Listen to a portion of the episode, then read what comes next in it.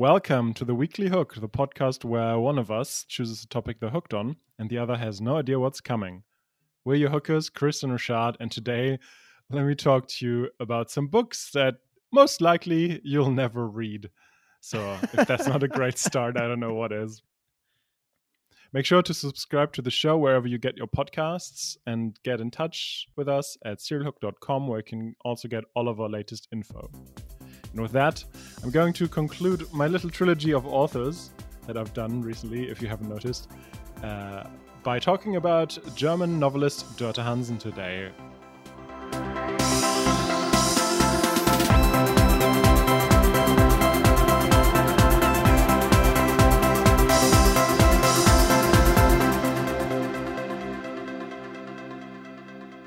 Rashad, have you ever heard of her? I doubt. I doubt it. Nope, I have not. Have you? Yeah, nope, absolutely not. No idea. you could have given me like a thousand guesses about anything about this person, and I would not have. Maybe other than the fact that she's potentially German. I'm not even entirely sure. So, oh, you said German. You literally just said German. But No. um, all right, I'm excited. I'm gonna learn something, and I will take vigorous notes. okay, so I'm going to do it a little bit differently than t- when I was talking about Paul Auster or Haruki Murakami because while the other two have written like more than a do- like dozens of books at this point, and Dörte Hansen has only just published her third. So I'm going to actually talk about the three of them in detail. And yes, it's going to be entirely spoilering everything, but also this is an English language podcast. So I'm and I'm not sure these books are ever going to be translated into English. So I'm just I feel very okay with uh, just talking about the you know the plot and the themes of the books in detail Go right ahead. thanks uh it's one of these things where i've found myself whenever reading i don't know why it is why why it is like that with reading for me but i just kind of tend to make really like safe calls so i tend to read things that are pretty much like accepted to be good wildly um and Dörte Hansen did write a lot of like like her first few books were like one on the bestseller lists in Germany for a long time. Um, so it was it was kind of a safe bet, but uh, at the same time, I try to like stick to the classics, which is also has problems in and of itself. As like what who decides what canon is, like wh- what's part of the literary canon, which you know all of those like white men old white men problems, I suppose. Uh, but with her, I just I don't I don't even know when how I came across her work.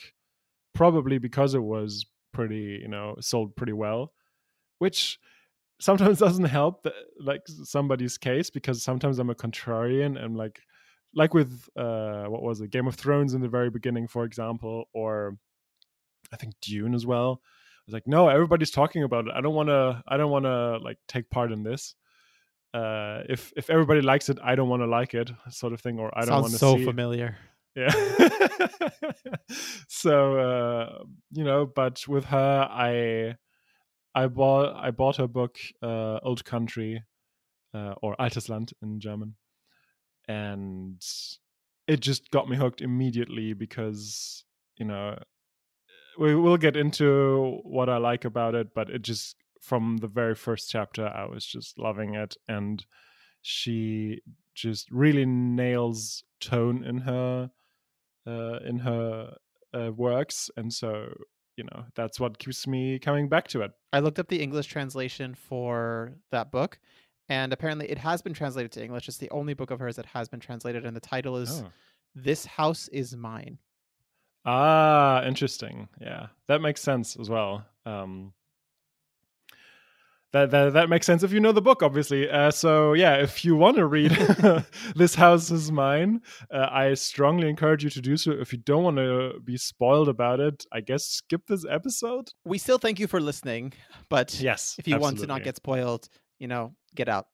Mhm.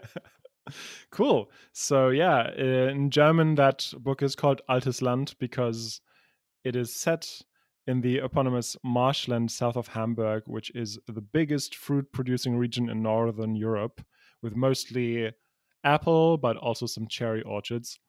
And the novel follows two women, one of whom is Vera, who has been a displaced person as a ref- like a refugee, basically as a five year old, forced to leave her home in Eastern Prussia after the Second World War. Her mother and her arrive in that region of uh, the old country, quote unquote, and they find refuge, but they are discriminated discriminated against heavily for years. And Vera gets a reputation as eccentric, peculiar, and makes a living as the village dentist later on. She continues living in the house she and her mother were first sheltered in after her arrival, to uh, which she has a love hate relationship, which now that you've told me what the English translation's title is, makes sense as well because uh, that that is a kind of a recurring theme in the uh, in the novel that there is something inscribed in one of the uh, uh, in in like somewhere in the in the house that you know no, this house is like not for you it's you're kind of there just you're you're basically tolerated by the house but don't feel too safe here. Always be on your toes. And yeah there's this sort of nostalgic melancholia uh, not for the past that actually happened to her because her la- uh, her life is f- filled with a lot of pain that literally haunts her but it's mostly a fe- I think a feeling of spiteful survival, proving to herself and everyone else that she does actually belong there, despite always being an outsider, uh, constantly othered. Because in this community, you only belong to it if you've been born to it, and especially, you know, she she gets a lot of resentment and uh, yeah discrimination because she comes from basically Eastern Europe um, that becomes very clear. Even though she's also, you know, German, it doesn't really matter because you know there is some racism there about like Eastern Europe from a German, like Central European perspective. Mm. And yeah, the this notion that you know you uh, you only belong if you've been born there is somewhat challenged in the present because the the novel, as all of her novels, have a lot of different timelines and flashbacks and all of that, which just really, I think, is a really interesting. Like Dörte Hansen is really good at kind of interweaving those, and you know when does information from the past tell you more about the present that you couldn't understand as a reader beforehand, and yeah, it's, it's she just does it really really well. And so yeah, in the present, there is an influx of well-to-do city dwellers that who romanticize rural life and move from this from this like close urban areas to the country to perform as the novel puts it peasant theater so they are sort of they are all used to living in big cities and now that they're living in the country, they have incredibly romanticized it and they're kind of performing what they think is part of living in the country. And there is a lot of tension between the villagers whose family have lived there for centuries and the new arrivals. At the same time, though, the uh, established farmers all struggle with the economic pressure of what is, you know, widely referred to as grow or die, um, with you know a lot of farmers having to either you know just grow their farms and maybe take over somebody else's farms on mostly on credit or they just have to sell themselves because it's not lucrative anymore to have one of these like small to mid-sized farms anymore. And some of the farmers now start catering exactly to that desire about that this like rural idyllic life and uh, you know that that is kind of that doesn't help the tensions. I want to say, um, but it's it's just this incredibly like sarcastic tone in which these passages are written where you can just feel all of the different thoughts of the because it's it's you know it follows two protagonists but you can see it from different perspectives still and uh, you you kind of you kind of get into the heads of some of the people who either have been living there for a long, long time or who just arrived there and one of the new arrivals is different and she is anne vera's niece who can't bear staying in her social circle of young affluent families in Hamburg after the relationship to her son's father has ended. So she packs up her things and yeah, she seeks refuge basically in the same house that Vera arrived at more than 60 years ago. And Vera begrudgingly takes them in. And whilst they are slowly trying to adapt to like to the new situation they're also processing their grief and their hurt from you know obviously different origins but there is also some sort of i want to say uh, you know intergenerational trauma here. Um and so i don't want to go too much into detail uh, what that entails because it is kind of you know uh, i mean I, I, kind of went into it with Vera a little bit where that came from, but uh, you know, it it is kind of an interesting parallel between the different um, generations as well, because Anne also has been shaped by her mother, and who you know is is Vera's sister, and who were raised basically at the at the same point in time. But Vera is the older sister, and she actually um, she made that migration from uh, Eastern Prussia to Hamburg or to the old country, and there there is this there is this moment as well where they like her mother had a had a toddler with her in like a little like how do you call it? Like these little push wagons where you put your children. A stroller. Yeah, like a stroller. Yeah, and at some point they just leave that kid in that stroller in like the fucking winter. Oh, oh. Yeah, it's it's pretty pretty harsh how that is described, and and uh, you know later on when after a few years Vera's mother you know get um, yeah kind of starts a new relationship with one of the farmers in in their new area. And the the child that comes from that is Anne's mother. And so while they have been growing up under you know kind of similar circumstances there is just so much more that Vera has gone through and so there is kind of a there is also a different sort of vibe of how they grow up and how their mother treats them because Vera also for for their mother is sort of uh, like part of some memories that she would rather forget. And there's a lot of neglect in the family and so that all of that comes with that intergenerational trauma that you know Anne definitely feels even though she hasn't really had any contact with Vera but they've de- they definitely have very similar grievances. And it's really interesting to to just see and how it's described it's just I, I don't know There there's this sort of language that just really cuts to the cuts to the bone of things and it's just so matter of factly as well most of the time which is just really interesting it just it doesn't take you know it, it's not trying to be careful sometimes it just states things and then you're like oh wow yeah this is really uh, like some really really hurtful things that are just presented very matter of factly and that kind of has this jarring quality of it which i think really i mean it makes the reading uncomfortable but that's kind of what makes it interesting in my opinion Wow, this book is really um, interesting to me. like it's, yeah. it's, it's pushing a lot of like very familiar buttons. I kind of like it. uh, you know, Yeah. migration, movement, discrimination, and trauma, all, like and a difficult reading for the sake of like for the purpose of it is it's kind of like it. Yeah.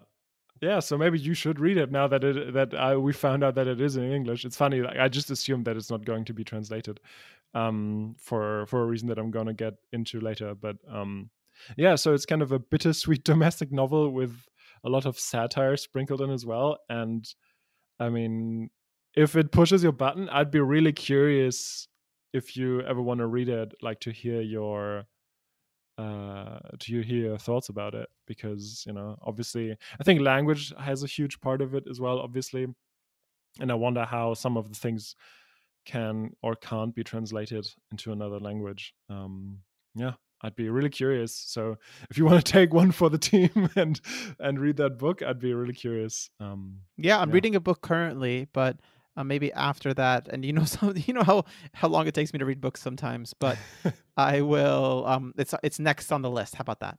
cool that's that's really that makes me very happy So yeah, so here goes uh you know here's uh a lot of things that i've spoiled but whatever. Here we are. The thing is Uh, with me, I don't care. A, I don't care about spoilers, and B, yeah. Am gonna forget everything you said because I forget everything on the podcast. So yeah it's very true. So that's great. Yeah so i'm going to you know i think i'm going to leave it with that with with this novel. Uh and yeah if we if you've read it maybe we can come back and do a little little update on what you thought. I'd be really curious to discuss that. Um so yeah her second novel is called in german it's called mittagsstunde which translates to midday or noon hour and it centers around Ingvar, who's a researcher of prehistor- of prehistory and archaeology, who takes a sabbatical to return to his home village south of the German-Danish border, border in order to care for his elderly, elderly grandparents, who are both in their 90s. And they both raised him in lieu of parents. They've been running the village pub for many decades, and Ingvar's grandfather, in particular, still holds a grudge that his grandson didn't follow in his footsteps as he did in his father's footsteps, taking over that said pub. But instead, he went on to study in the city, thus turning his back onto them and the place he grew up in. There's that resentment and other hostilities, like the grandmother who starts actually hitting her husband of almost 60 years when she gets Alzheimer's, punishing him for every little infraction of those many decades of marriage that Ingvar, whose point of view we mostly are in, can only guess what it is about. But, you know, again, there is a lot of hurt and grief in in this novel. And because that's you know something that permea- permeates Dörte Hansen's writing. The, basically, basically, it's a lot of about like hurt and grief and dysfunctional families, not just of the protagonists, but basically everyone surrounding them. Uh, again, narrated in this very matter of fact tone about, oh yeah, like this, you know, in this family, the children really got beaten every day and in this family there it's just all alcoholics which means like this and that and it's just uh, like kind again kind of jarring sometimes but also a really interesting way of not kind of hiding behind euphemisms which if if you've spent some time in germany and you've kind of looked at different men like I, want to say like mentalities I would say northern germans are kind of known for that to, for like you know not being very you know i guess i guess uh, so, like some people would find it a little bit off-putting that they're not they seem very impolite but they're just very like to the point. They don't really talk around things they just go straight to it um which I've heard a lot of, and I've re- I've recently actually heard two people talk about differences in mentalities that way, where which is something that I've always said, but it, it was funny to hear somebody else who, who I had never talked about that with uh, basically use the exact same words in uh, uh, you know in that context where kind of if like northern germans are kind can be kind of a tough nut to crack but once once you're friendly with them you have a friend for life which is something i've always said which was my sort of um perception and it was just funny because a lot of people have said that uh, in contrast maybe as well to other um to other parts of the country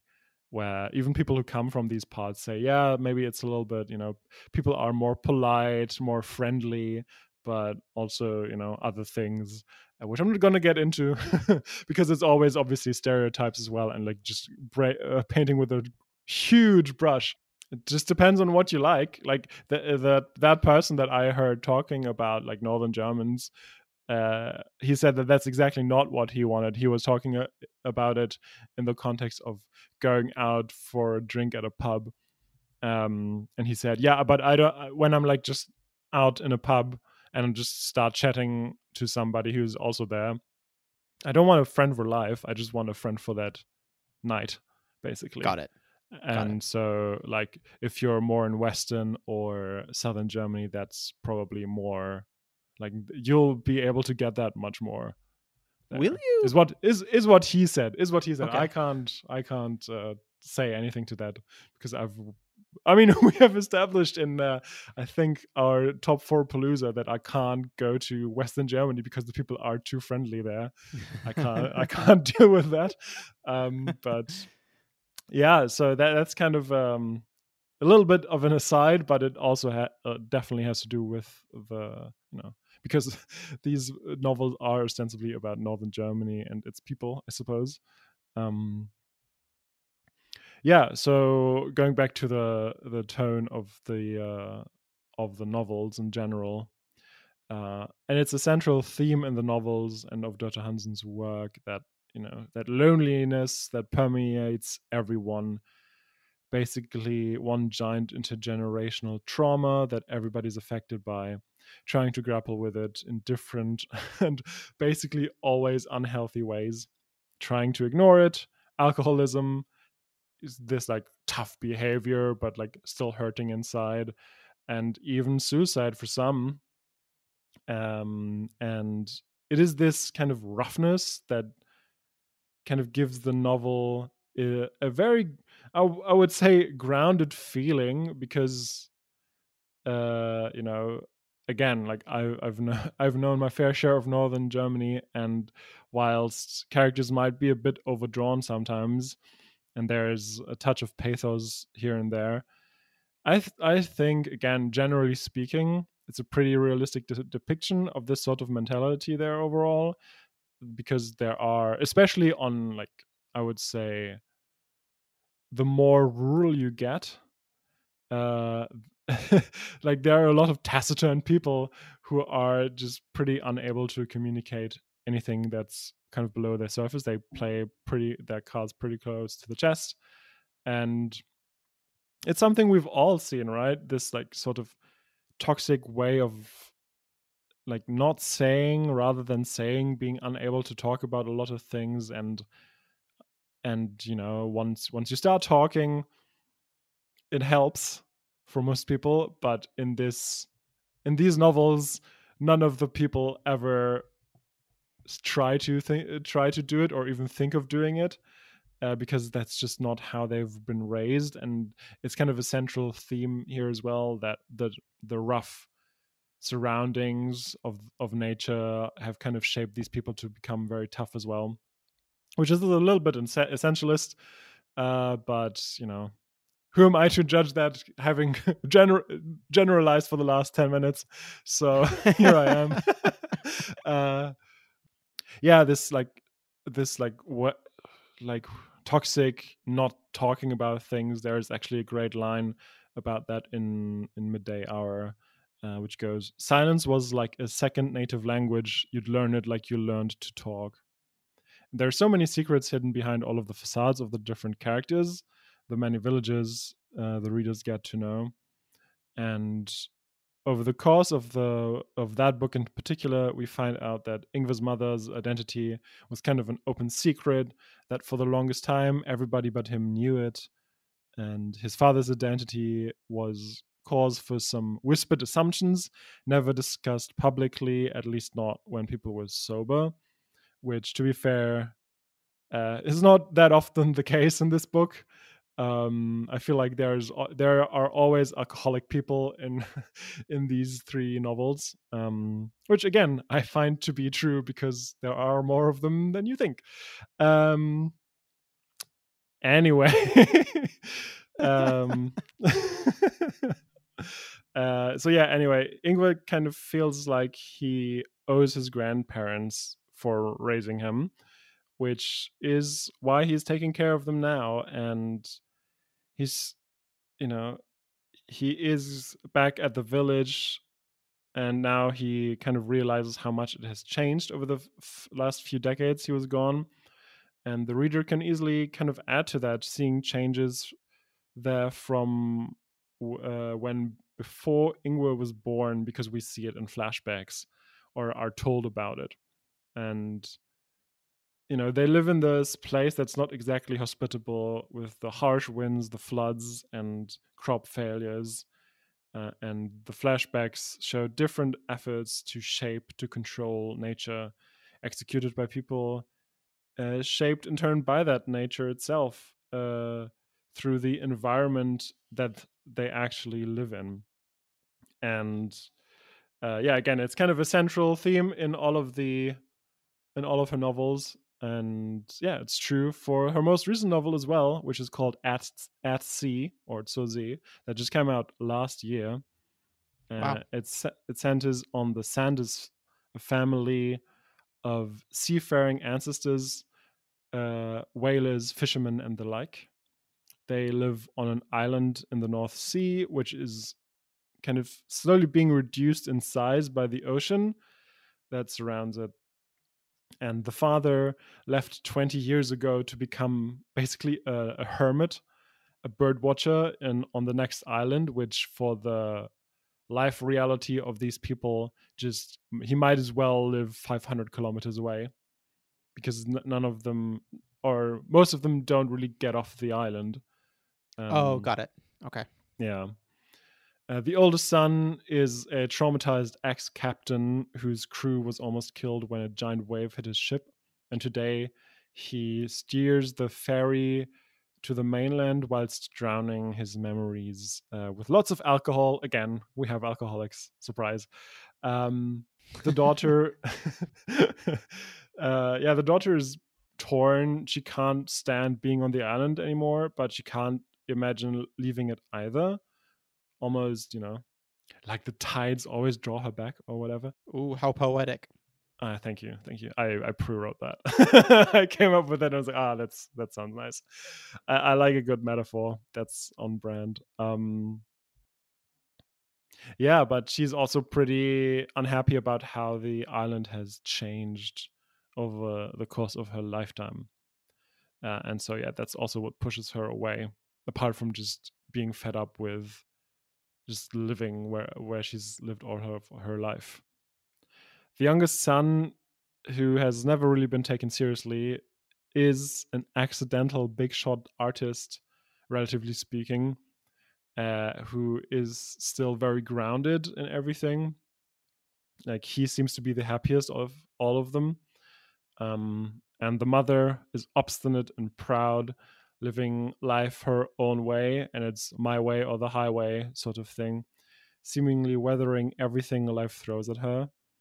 Uh, yeah but meanwhile the island is increasingly taken over by tourists and the old island's population is marginalized and old traditions forgotten or used thus sort of sold to entertain the tourists.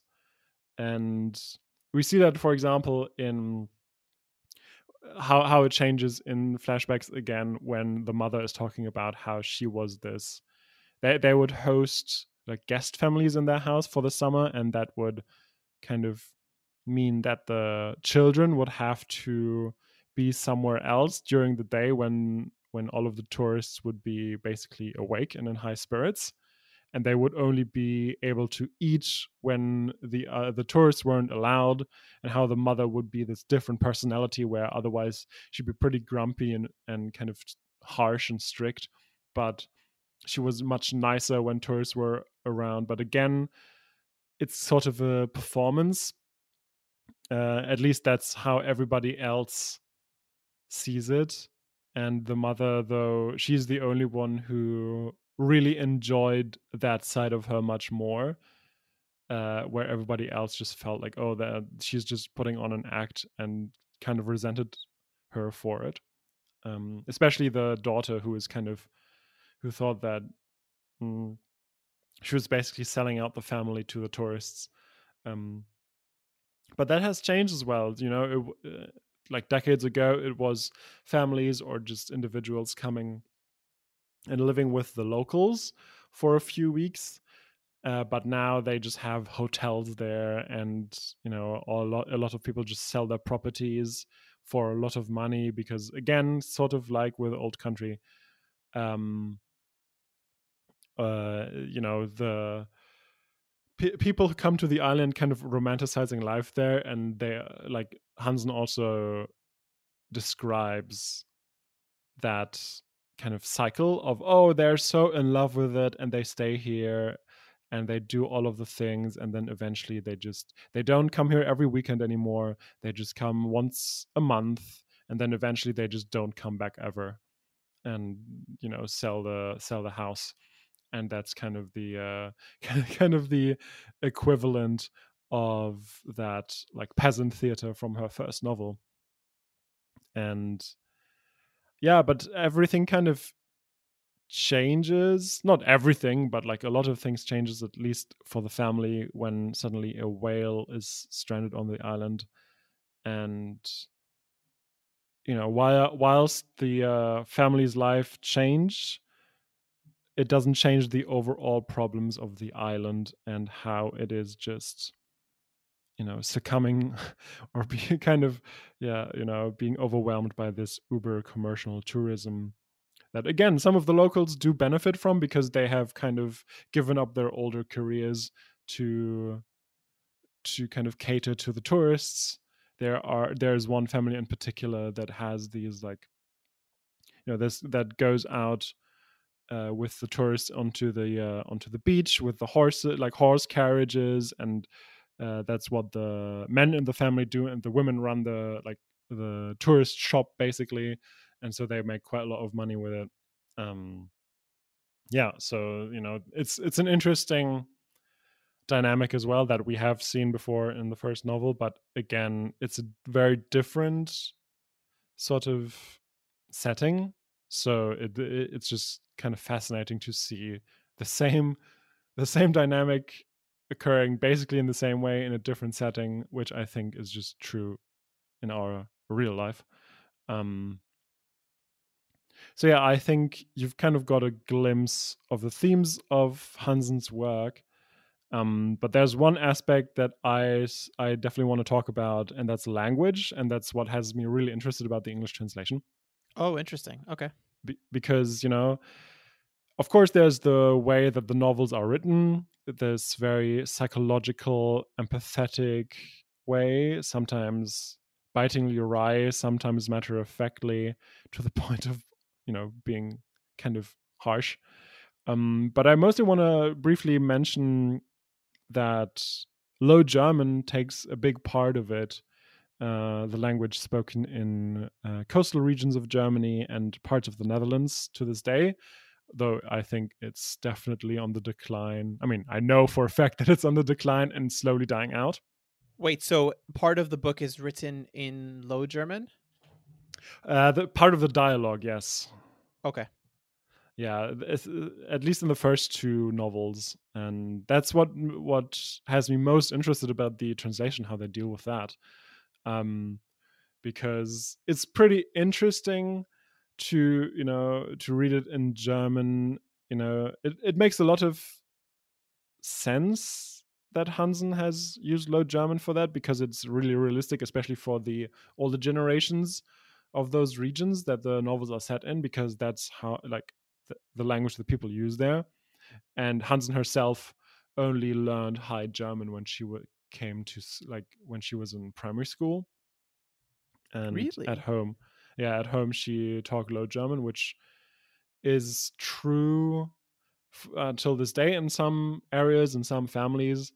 Um, yeah, and there, there is actually in the second book, Mid, uh, Midday Hour, um, she mentions how that was like an effort from like edu- from basically like the education part of the government to kind of rid people of that and there's the the village teacher who had who basically punishes every any any child who still talks in low german in the classes because because you know how that's how it goes with uh you know the Classic nationalist education system. Yes, thank you. That's what I was gonna say. Yeah, the homogenizing of of language and you know the the central state of uh, central national state mostly.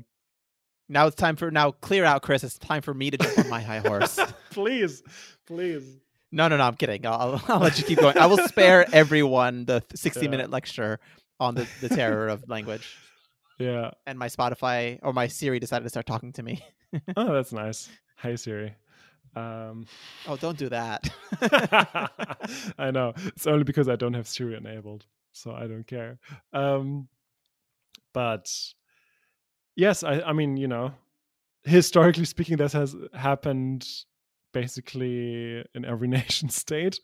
Uh, and it it happens here as well, where you know, oh, all of the dialects just sound really dumb and backward, and now we're modern, we're the nation nation state, and we're building a community, and so now we all have to to talk the same language, and in the second books particularly they are talking it, there's a really clear de- depiction of how that occurs even on the ground level. And oh, that's like, I, I wish that was in the first book so I could read it as well. who knows? Maybe the second book is going to be translated too because they they've now made a movie out of that one as well so maybe that increases interest in it. Who knows? But i guess you could uh you could watch that movie if uh, you know when it comes out and with like english subtitles who knows Cool. um yeah so it makes a lot of sense for hansen to use that lang- that language in the dialogue of the first two books whenever the villagers are talking especially the older ones and it really also differentiates between in and out groups those who know and speak the language you know the villagers and those that speak high german the people from the city the tourists the outsiders and for me it really adds to the you know to reading the novels and the f- general feel of it. It grounds them in a way that not many things can. Duh language grounds novels. Who would have thought of that? Um you know i can understand it mostly there were some passages that i had to actually read aloud to make sense of because as it was written i was like what the fuck are they talking about? And then i kind of just read it loudly and then phonetically it made sense. Um but you know most of it i could kind of still see but uh i mean i i've i have people that i know who were still able to to talk that and i wasn't really kind of exposed to that language a lot but still i uh you know i've i've kind of picked up on things a little bit. I could never speak it myself but i can at least understand what was written in those novels and so i really applaud hansen for the use of that language mm, and use of language overall because uh, like you know even though this the themes are similar uh, book by book it never really becomes repetitive and she has this way of describing characters f- of making them talk uh, of just uh, you know describing characters having them talk uh, it really draws me in uh, add to that this like bittersweet feeling that her novels overall have and their themes and in the end i can only say that her books will always have a spot in my personal library and now maybe in yours that we know that it's in an english translation it's funny i i just assumed it would never be translated, but I'm happy to know that at least the first book was translated. So if anybody has been listening to this um, and is now curious, you can. Uh, what's the title of the English English version again? This house is mine. Yeah, so check it out, everybody. I'd be curious to see how it kind of compares to the original version. And I have an update on that. As you were speaking, I bought the book, so it's on the way. Nice. That's great. Cool.